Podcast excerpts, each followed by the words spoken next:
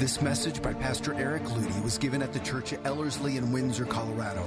As a ministry, we desire to see the return of strong, triumphant Christianity in the church today. We make these messages available free of charge for the purpose of strengthening the body of Christ and igniting bold faith in the hearts of believers around the world. The ministry of Ellerslie is made possible through the prayers and financial support of listeners like you. If you have been personally impacted by Ellerslie's messages, please consider partnering with us as we build world changers for Jesus Christ through gospel centered discipleship. Visit Ellerslie.com to learn more. Now, here's Pastor Eric Ludy. I had, in the process of putting this together, I'm still trying to land on a good description, but I feel like I'm being convicted that if there were 10 gradients of intensity to the Christian life, 10 being, you know, I'm ready to die a martyr, I'm going straight into crowds of uh, Islamic jihadists and shouting the name of Jesus Christ. In other words, I'm just all in, there is no fear, I'm just going at it. And I expect to die even today. Okay, so 10 and zero being you know just lethargy you know forgetting about jesus not having a prayer life you know calling yourself a christian but just sort of languishing. You know where am i? Because the, every time i start reading christian biography every time i get close to the word of god it just brings the fresh wave of conviction that my life still isn't matching up. I can talk a big talk but i don't want to talk i want to live and so I've been noticing just a subtle diminishment. The whole while I'm thinking, okay, I'm sharp, I'm sharp. I'm just going to stop telling myself that I'm sharp. You know, you ever notice that? You just sort of, you know, like, I think I'm, I'm doing, I'm sharp in my, you know, because people come up, how's your prayer life? How you doing? Oh, I think I'm doing pretty good. It's like, I don't know that I'm doing pretty good. I, and it's just because I keep getting these reminders of a version of Christianity that is beyond where I'm at. It's like, what am I doing? I want that. And so in a sense, that's what I'm doing for all of us today. I'm just saying, let's desire something more. Let's not justify where we're at, but let's allow God to push us deeper, onward and upward. I think, you know, if I were to look through this past week, Jake and Charlie sharing on Tuesday night, and remember their statement when they said, let's not think about it, let's just go straight to the town square and start preaching. Yeah, that was one of the moments where I'm thinking, you know, I esteem that, I don't know that I really want to do that. And then it's like, ding, ding, ding, something's going on in my soul. Why am I not saying, hey, I'm going on your next trip?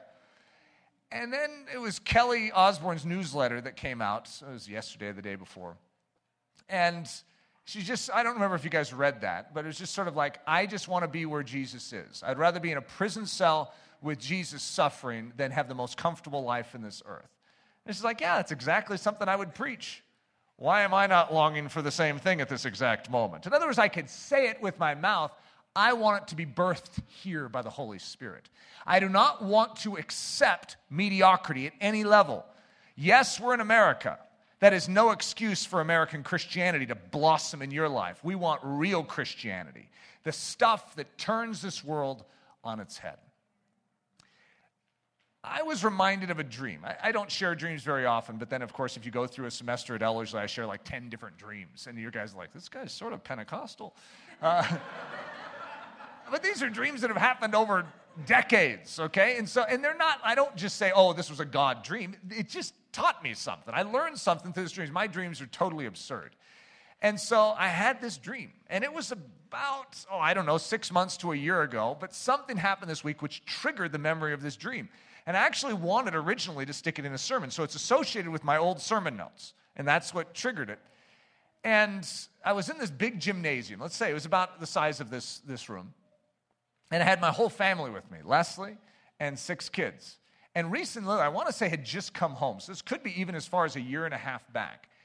And uh, I woke up in the middle of the night and I realized that we were surrounded by tribal warriors. Okay, we had we're always going through an audiobook in the Ludy home, and we went through a whole series on Papua New Guinea and all the cannibal tribes. And so I have a hunch that that was playing into it, okay? So we were surrounded by hostile tribal warriors that in the night, I don't know how I knew this, but I knew this, had snuck in and surrounded their prey. And in the morning, they were gonna light the campfires and start cooking. Okay, so it was bad news. And Eric is suddenly alerted to the danger. All of us in this room have been alerted to the danger of what lurks and desires to entrap our souls and destroy us. At a certain level, you know something. You have been awakened in the darkness, in the night, and you see the danger of sin crouching, seeking to devour you. And so I recognized that there was an instinct within me to self preserve, even in the dream. It's terrible to say it. However, I'm a Christian and I'm a man of God and I know better than to just run out and to spare my own skin. I'm a husband who cares about my wife, and I'm a father who cares about my kids. Well, guess who the rest of the room was full of? You guys. It was our church, and we were all in there. And so my instinct first is to just say, I'm getting out of here. Well, can't do that. And so I went through this very quick flash of options. And I thought about it the whole next day of what I would do. It was really an interesting thing to, to deal with, but I had three options. One was because Reese and Lily were with me, and they're the most vulnerable. So here's, here's uh, option number one is to actually go and tell all my family, shh, wake up, stand up, and sneak out. Okay? Preserve my family first. I mean, that's reasonable. Every, every one of us would have to admit that's a good choice for a father. The second one was to take Reese and Lily out, the most vulnerable, that, you know, the type of thing, they're just learning to walk, okay? How are they gonna sneak like an Indian out of there? So daddy could carry them out, get them to safety, and then creep back in.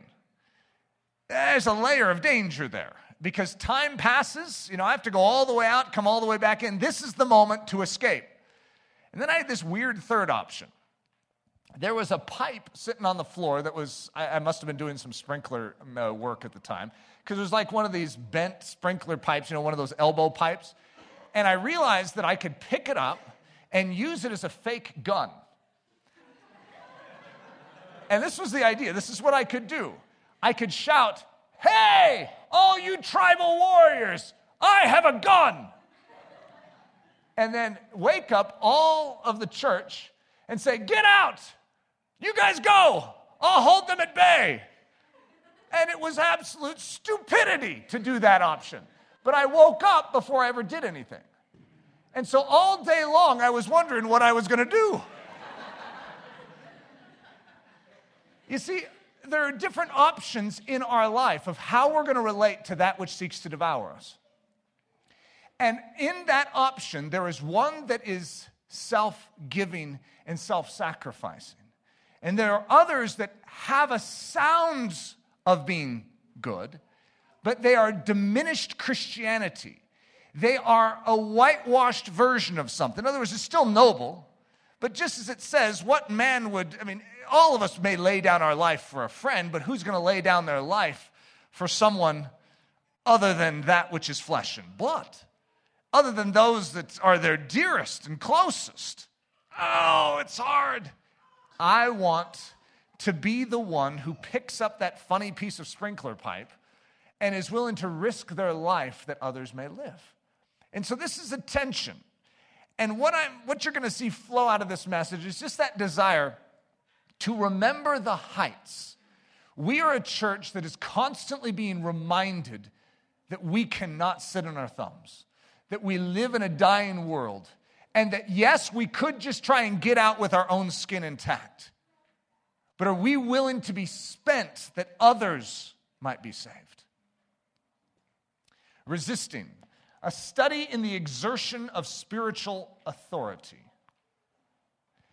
For we wrestle not against flesh and blood, but against principalities, against powers, against the rulers of the darkness of this world, against spiritual wickedness in high places. Yes, I am going through Frank Peretti's book even now. Uh, that's our, we, we go through it probably once a year. We're going through Piercing the Darkness now. Those are good classics. And so this is very fresh. I've heard it quite a few times lately. We wrestle not against flesh and blood. And I've had to remind myself that many times because flesh and blood does seem to be our problem. Uh, when you look around and you're dealing with standing for Christianity, I got a lot of problems with flesh and blood. But my battle is not against that. There is something that is puppeteering. And our battle is actually with something greater. One of the things I've said, and many of you have maybe heard me say this, is that when we look back at David and his mighty men, It's awe inspiring. And there's part of us that wants to return to the time of swords and shields and bows, you know, because it feels very manly. And the Christian version of warfare, eh, it's not very manly. And so you, you think of these little kids in Sunday school that are like, you know, we will march the infantry, ride the cavalry. I don't remember how the song goes. Fly over the enemy. I'm in the Lord's army. Remember that one? And it's like you feel like it's plastic. It's not real. It's not, that's not war. Come on, give us a battle to fight. You see, David fought against flesh and blood. You see, the Philistines, that great enemy that was coming against David, was flesh and it was blood. And David did not have the privilege that we have. Our battle is actually greater. You see, we fight the puppeteers of the Philistines. Get this. We wage war on that which is controlling the Philistines so the Philistines can be set free and actually come to know Jesus Christ. That's a whole new wave of opportunity that has come in the new covenant of Jesus' blood. We have a greater battle, but we must recognize it is no less a battle. It is no less a warfare. And so it uses this term wrestle. Pale means to wrestle. This is the Strong's Concordance. A contest between two in which each endeavors to throw the other, and which is decided when the victor is able to hold his opponent down with his hand upon his neck. Oh, I get excited. There's something that stirs me when I hear this.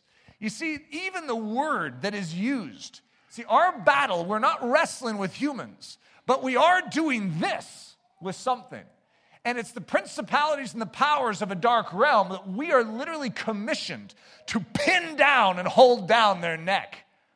I don't know about you, but that sort of stirs me. For the weapons of our warfare are not carnal, they're not of this earth, they're not muscle and sinew, but mighty through God to the pulling down. There's the same concept of pulling down to the ground and holding and pinning. Same concept. Paul uses them both. The howler monkeys. So I, I, had a message, oh, I don't know how long ago it was, but I mentioned howler monkeys. I don't remember how it came up originally, but we were studying something with the kids and we were learning about howler monkeys. And howler monkeys are a great picture of the devil.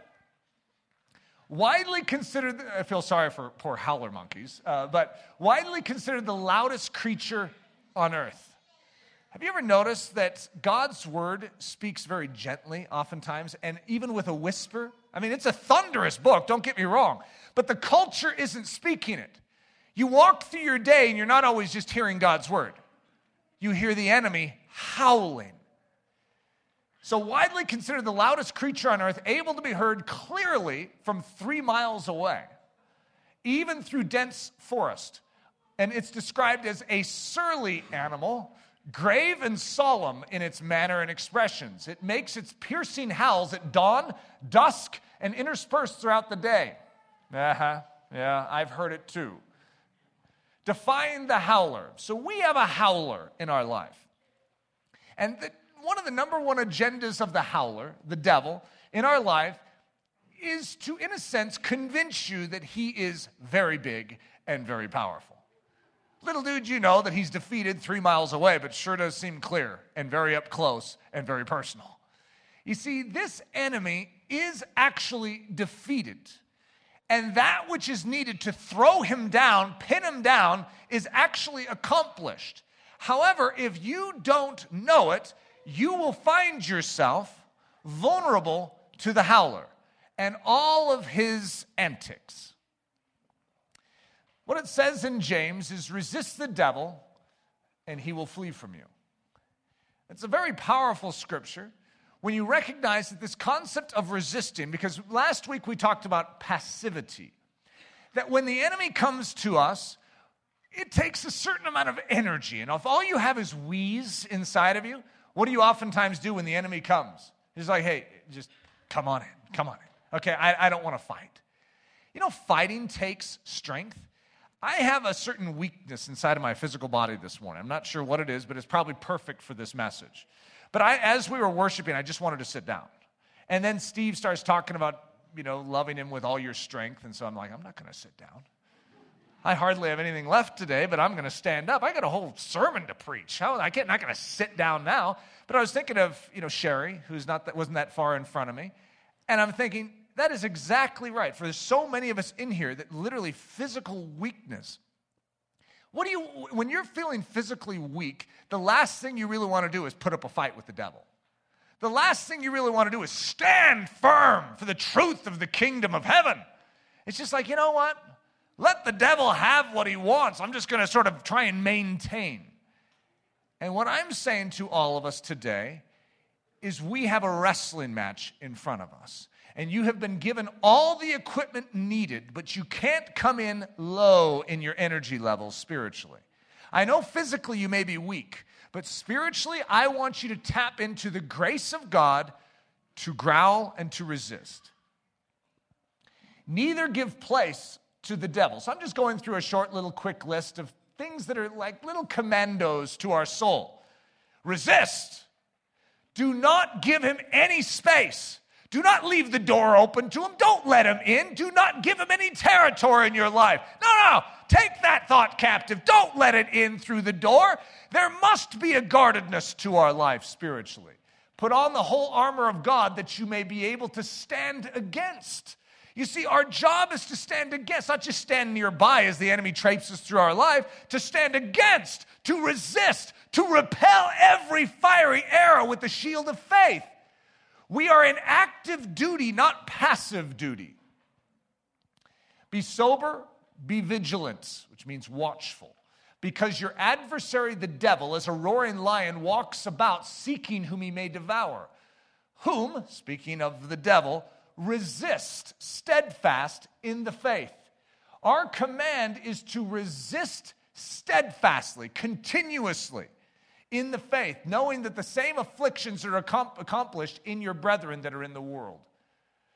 And they overcame him, speaking of Satan, by the blood of the Lamb and by the word of their testimony, and they loved not their lives unto death. And they threw him down to the mat and pinned him down by the blood of the Lamb.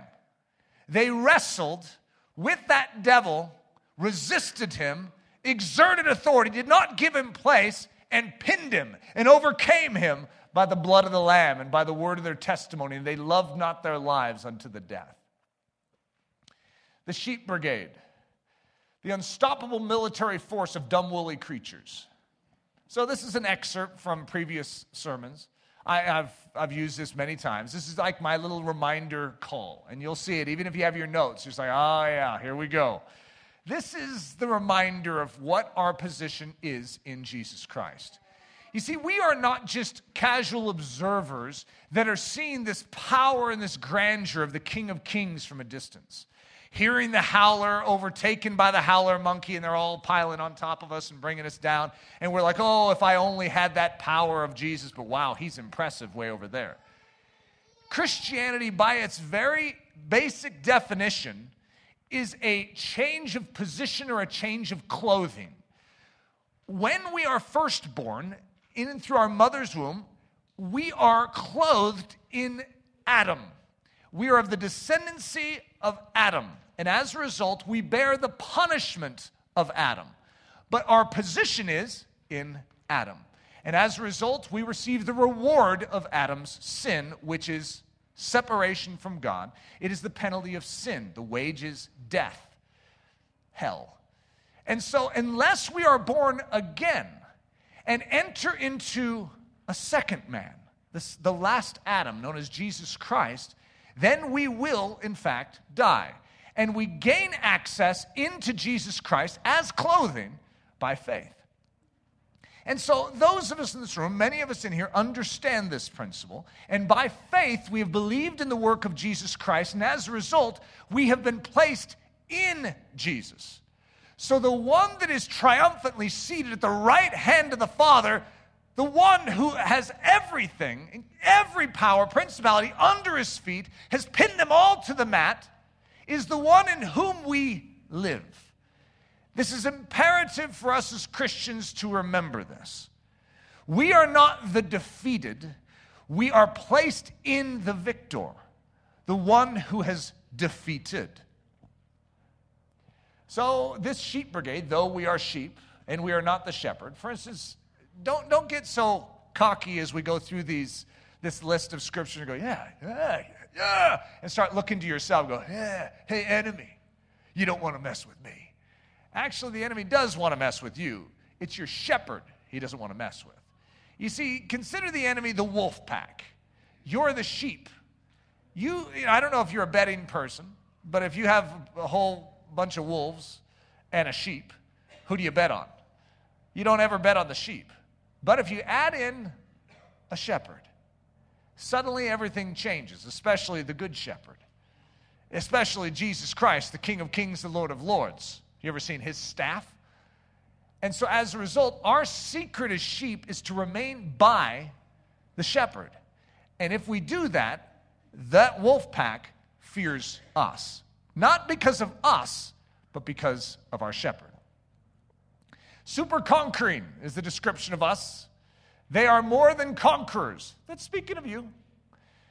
We are bequeathed or conveyed or given all power and all authority we are seated in Christ Jesus in the heavenly position of power and authority, given power over all the power of the enemy to tread upon their high places. We are immovable and invincible, able to repel all the fiery darts of the enemy, able to tread on lions, adders, serpents, scorpions, and dragons, able to drink poison and be unharmed. Yes, it's in there. A thousand shall fall at our side and ten thousand at our right hand, but it shall not come near us. There shall not a hair of our head perish. Jesus gives unto us eternal life, and we shall never perish, neither shall any man pluck us out of his hand. Nothing shall in any wise hurt us. We are the fearless. Wouldn't it be an amazing thought to not just read that on the screen, but to live that way as the fearless? No more fear. There's never any more anxiety, fear, fretting. Why? Because you're in Christ Jesus. What is there to fear if you are in Christ? Truly. The Lord is our light and our salvation, so whom shall we fear? It's a good question.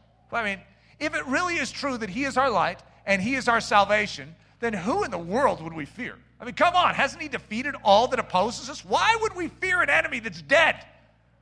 If you were marching out to battle and the enemy was just strewing their bodies dead all over the place, would you go, oh no?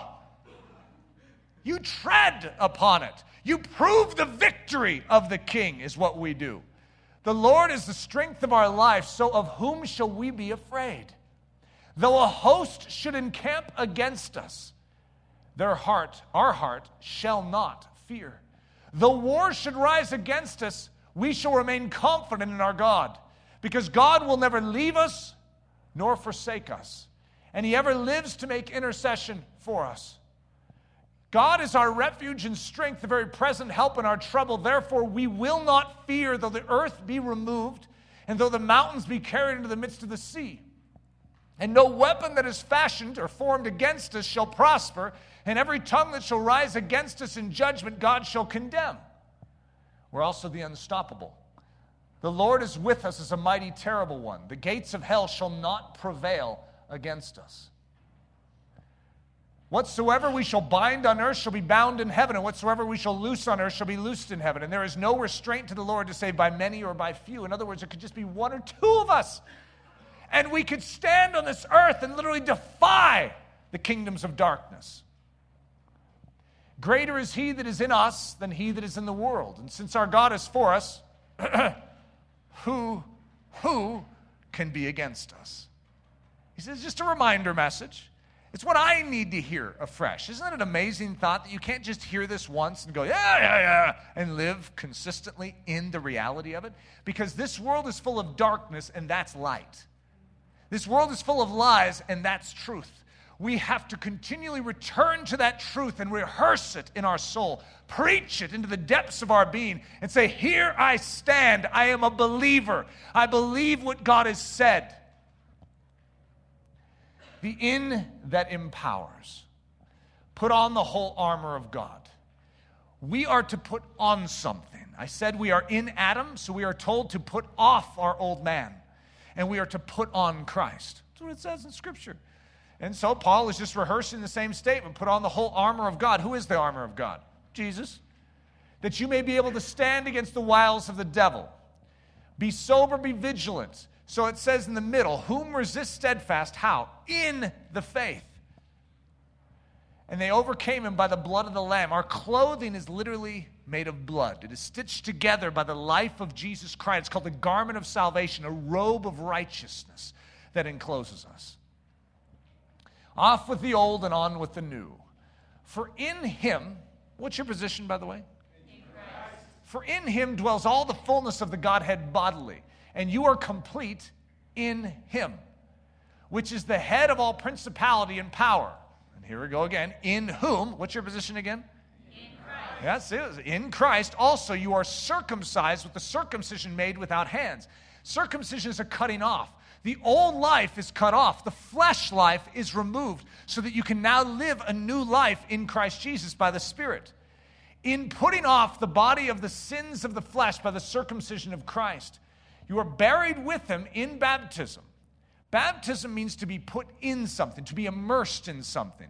And we are immersed in Christ by faith. We are baptized into Christ. So, baptism, speaking of like what we were saying in the lake or in some baptismal, is merely an external symbol of something that is gained by faith in Jesus Christ. You are baptized not because of water, but because of faith.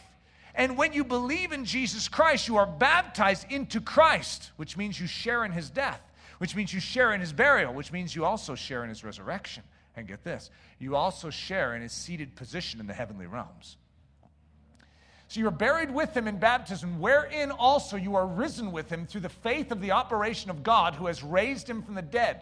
And you being dead in your sins and the uncircumcision of your flesh, flesh hath he quickened, which means made alive, together with him, having forgiven you all trespasses. Combating the howlers. So we have a lot of different howling things in our life over the individual body. See, each of us, see, as a, as a father, I sometimes have to remind myself that I need to also remember this. See, I'm constantly thinking about you guys, my family, my marriage. It's like, this life needs to be tended to. This life needs to be sharp. Now, I don't lose sight of that, but like I said, you can dull pretty quickly in this culture. There's a need for this life to be sharp. Each of us is responsible. Don't wait for your parents to ask you if your spiritual life is sharp. You have to ensure that you are turning to Jesus Christ and saying, Spirit of God, you live here. Sanctify this. Keep me sharp. So, over the individual body, the health of the individual body, there is a need. One of the things Hudson and I have been doing in the mornings during our prayer walk is we're going around, and this morning we were talking about physical health. And so Hudson prayed for his individual body, his health. He's had a lot of health struggles this past year, and he resisted the devil in that area. And then for our family, he prayed and he resisted for our family. And then for, for the church, he resisted. And so we have the individual body. There's a responsibility right here to make sure we are tending to first things so that we are strong to serve others. Over the Christian marriage, you see, there is a need to combat the howlers and to resist, to bring them down to the mat and pin them. I don't know if you guys have ever heard this or if I've ever said this. Before I was married, I remember this guy, and he was, I want to say he was Brazilian, but he was a Brazilian like evangelist, and he was talking about uh, some satanic group that got together in South America. And in their big conference, they made the decision of what was their number one objective for that next year, and that was to destroy Christian marriages. Now, whether or not that's true or not, at the time, you have to realize I'm just about to get married. I'm like, oh, it's like right in the bullseye is right where I'm at. And here's what I can say it's actually a brilliant tactic if you were the enemy. Because if you take down Christian marriages, what do you take down? Christian families. If you take down Christian families, what do you take down? Christian churches. If you take down Christian churches, what have you accomplished? You've destroyed the witness of Christ in an age and in a generation. Yeah, makes sense to go after Christian marriages. However, it makes sense for us to combat the howlers when it comes to Christian marriages. This is a battleground, and it is a fierce one, as many of you know over the Christian home. Mm-hmm. Yeah, and I would say this should be a no brainer for us that we should be rising up and defending. we should be combating. We should be bringing the enemy down to the ground and pinning him. We should not take his guff in these territories. These are territories assigned to us as Christians over the church. Uh huh. We got a job to do because the church is overrun with howler monkeys right now. We have some work to do to purge it out and to see the church become a protected place once again. I was going through a list a few months back of the safest places on planet Earth. Uh, one of them is a mother's womb. One of them is a Christian, uh, a marriage, let's say it that way. The other is a family, and the other is a church. Those are supposed to be the safest places on earth. Well, right now, in America, it's not safe to be in a mother's womb. Because of the abortion rates all over this world, it's one of the most dangerous places statistically on earth to be right now is in a mother's womb.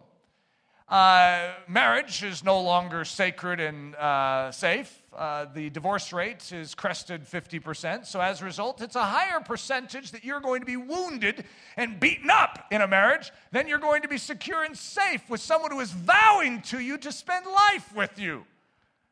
Family, the ones that are supposed to always be there, stand shoulder to shoulder. Some of the greatest wounds probably in this room came right out of that little group of people. And the church of Jesus Christ, supposed to be safe. Most of us are scared to death to go into a church, to submit ourselves to the body. What are they going to do? What's this Eric Ludy guy going to do? Is he going to go off the rails like all the others? I understand. This has to be dealt with. We cannot just sit by idly and passively and hope. We must engage in the warfare. In the times in which we live, we must exert the authority that we have to see this changed. How about over those deaf to the truth of Jesus Christ? Talk about howler monkeys. You know, when you come up to someone and start talking to them about Jesus, you know what they hear? I, I, that wasn't a very good Peanuts rendition. You know how the, the teacher's like, that's what they hear. You got a howler monkey who's like, nah, nah. you know, I don't know what a howler monkey sounds like, but they're making so much noise that that person is deaf to the gospel. You must combat that which is squelching the truth in their life.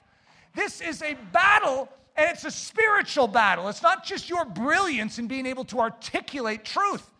It is your understanding of your position in this generation, in this hour, to exert the authority of Jesus Christ in those people's lives.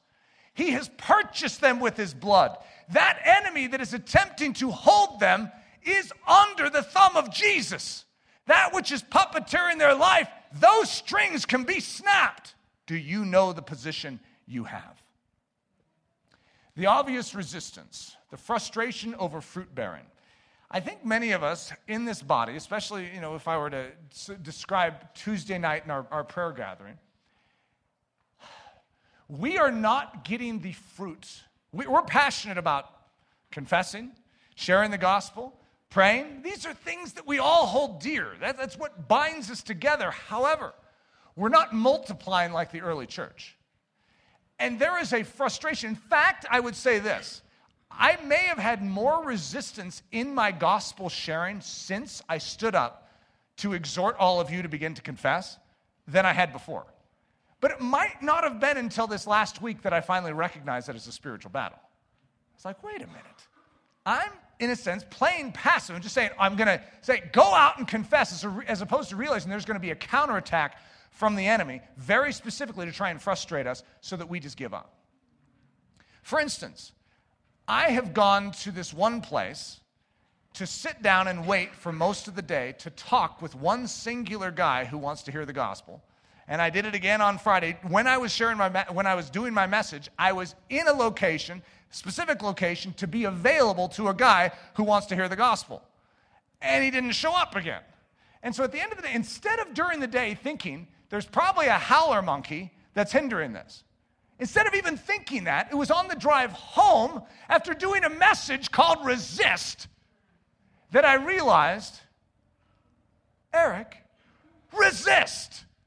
That is precisely the issue. I must engage in battle, not just be ready to speak, but engage to see these lives prepared to hear.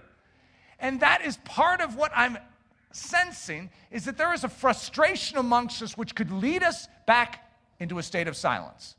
It's like, it's hard when you keep sharing and you're not gaining fruit. It's like, oh, this is hard work. It's easier just to not share. Because my sharing isn't accomplishing anything. You ever had that thought? That's a lie from the enemy. What we need is to be a praying and a confessing church. Maybe I should say it this way a resisting and a confessing church. One that exerts the authority and confesses. We must know our position and know that these souls are trapped in the powers of darkness, but that power is under the feet of Jesus Christ, in whom we live. In the name of Jesus. I told you guys a few months ago about I was one morning before church, Hudson and I were walking, and I was teaching about in the name of Jesus. It's a really neat thing to see because he understands his position in Christ, but to see him pray from that is a very, very exciting thing for a dad. I know that most of us, when we finish our prayer, will go, In the name of Jesus, amen. But if I said, Why do you pray that? You're like, Well, that's just sort of what you say. It's like the right way, it's like a period, it's proper punctuation on a prayer. When in actuality, what it is, it's a declaration to that which you're praying to of your position, of the reason why this will happen. It is the amen, it is that which literally solidifies the amen. Amen means truly it will happen. I have faith that this will happen. Why? Because I just prayed it in the name of Jesus Christ. I mean, any questions? Right there, boom! Talk about a few exclamation marks at the end of a prayer. In the name of Jesus, kaboom, amen. It's like, wow, that's like amen, amen, amen, amen, amen. I believe it, I believe it, I believe it, I believe it, I believe it. It will happen. You start praying in the name of Jesus. And I will give unto you the keys of the kingdom of heaven. And whatsoever thou shalt bind on earth shall be bound in heaven. And whatsoever thou shalt loose on earth shall be loosed in heaven. Some of you get a little queasy, I know, when we bring this up. I brought this up last week. I don't know, it seems like the Pentecostals took this over to the point where it's now hard for some people to see it because it's been abused. And then you have some of the postmoderns that have completely redefined this to say that we can change truth in our generation. That's what Rob Bell says. That's what he actually says this means. It's the weirdest thing that has happened in our generation with this very scripture. So let's just get back to what it means. So it says, we have been given the keys of a kingdom. Whatsoever thou shalt bind on earth shall be bound in heaven, and whatsoever thou shalt loose on earth shall be loosed in heaven. Verily I say unto you, whatsoever you shall bind on earth shall be bound in heaven, and whatsoever you shall loose on earth shall be loosed in heaven. So bind is deo, it means to fasten. So whatever you fasten, tie, lock in chains, to forbid, to prohibit, to arrest the enemy's plans. So when the enemy, the howler monkey, is coming against you, what do you have the authority to do? To fasten it, to tie it up. I oftentimes, when I'm praying, because it's hard for me to use the word bind sometimes, I feel a little awkward doing it, I say hog tie. Hmm. Yeah, I can't imagine that that's any more comfortable for the people around me. Hog tie. I hog tie in the name of Jesus what the enemy's doing here.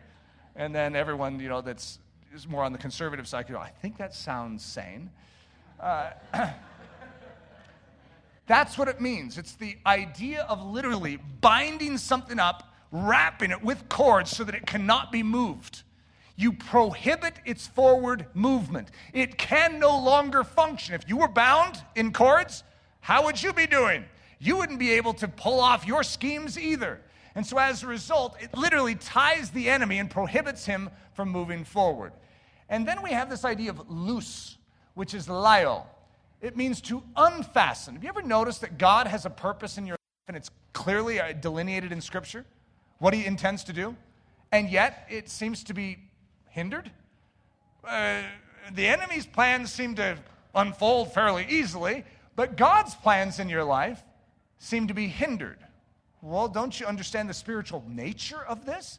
You see, there is something that God wants to do, but our job is to see that unfastened, released, untied, to break up that which is compacted, to dissolve, to dismiss, to do away with, to destroy the enemy's long held strongholds. So he creates a barrier between what God is intending to do in our life, what God is intending to do in our marriage, what God is intending to do in our family, what God is intending to do in our church, what God is intending to do in that lost soul.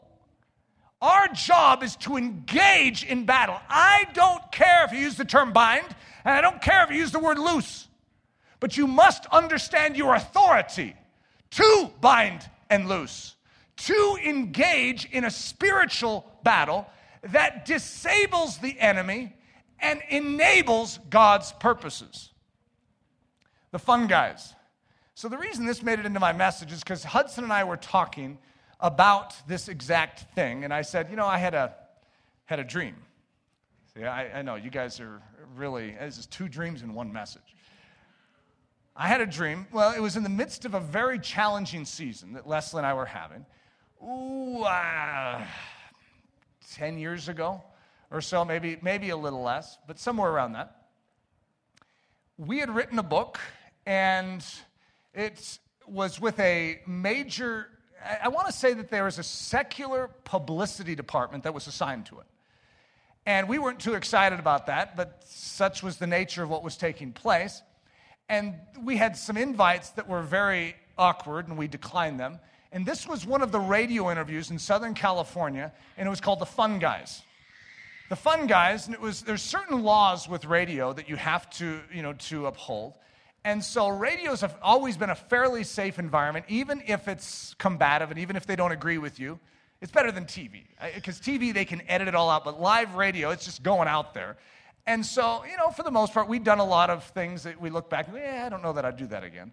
But the fun guys, it, was a, it wasn't Christian, but supposedly they were very excited to talk with us. The book was about purity and so we didn't have, usually a publicity department gives you great information, great detail, who their demographic is, who listens, what the, you know, who the host is, what we know about him, so we can look it up online, know more about what we're getting into. They had no information. I have no idea why we said yes to this, but somehow we were on the phone. Turned out that it wasn't a radio show, it was a podcast. There's no rules for podcasts. And what we ran into was a buzz saw, it was a trap. They were wanting to mock us publicly. And so as a result, we stepped into this and whew, our legs were pulled up into the air. And I told Leslie, I said, get off the phone.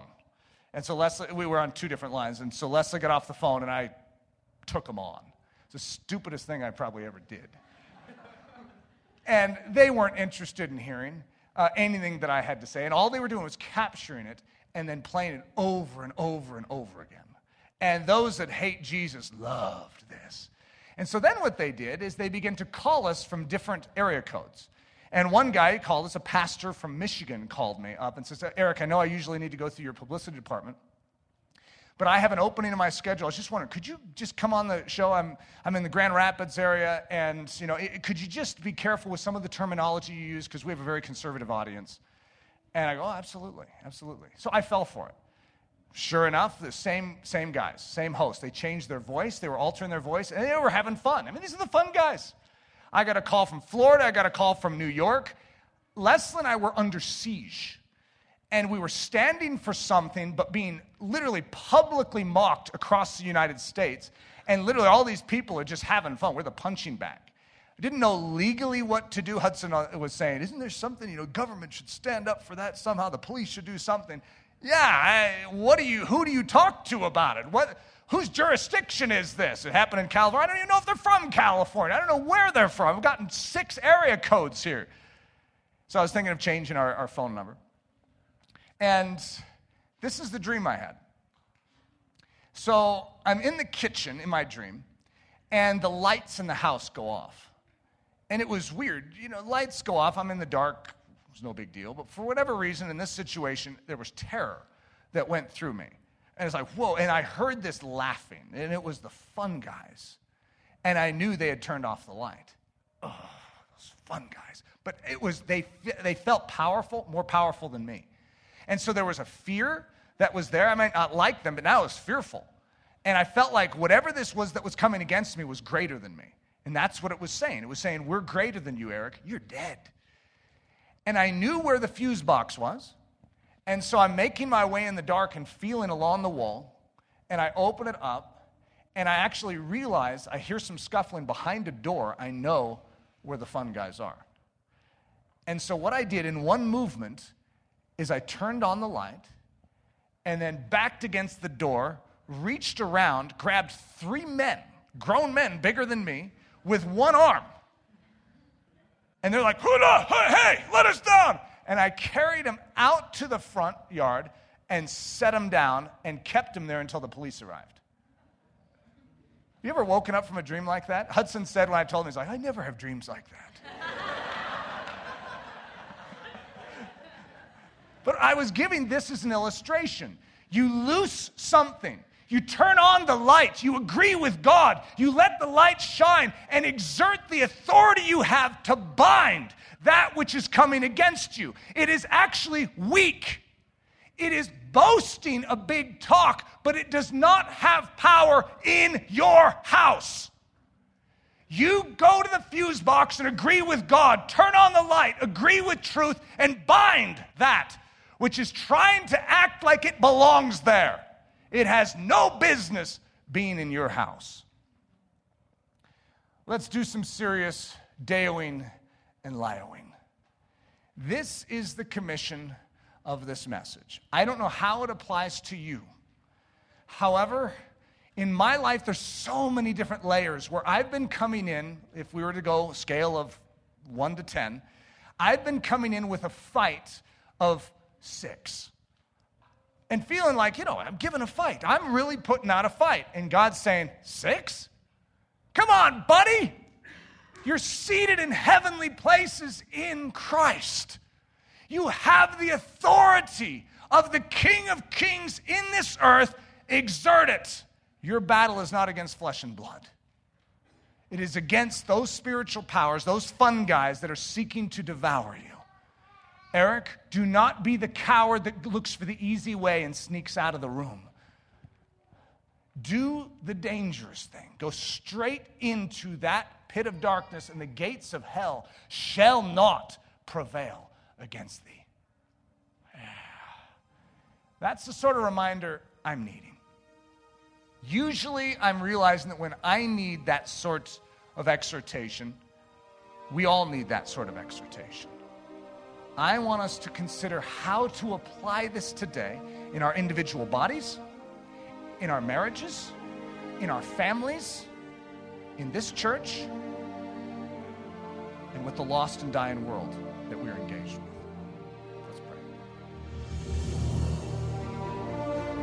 We hope you have enjoyed this message by Pastor Eric Ludy, delivered at the Church of Ellerslie in Windsor, Colorado. Feel free to make copies of this message, but do not charge for these copies or alter their content in any way without expressed written permission. For more information about us or to help support the ministry of Ellerslie, we invite you to visit us at ellerslie.com. E L L E R S L I E.com. Please know that you are not alone in this battle for truth, and we are cheering you on down the narrow way of the cross.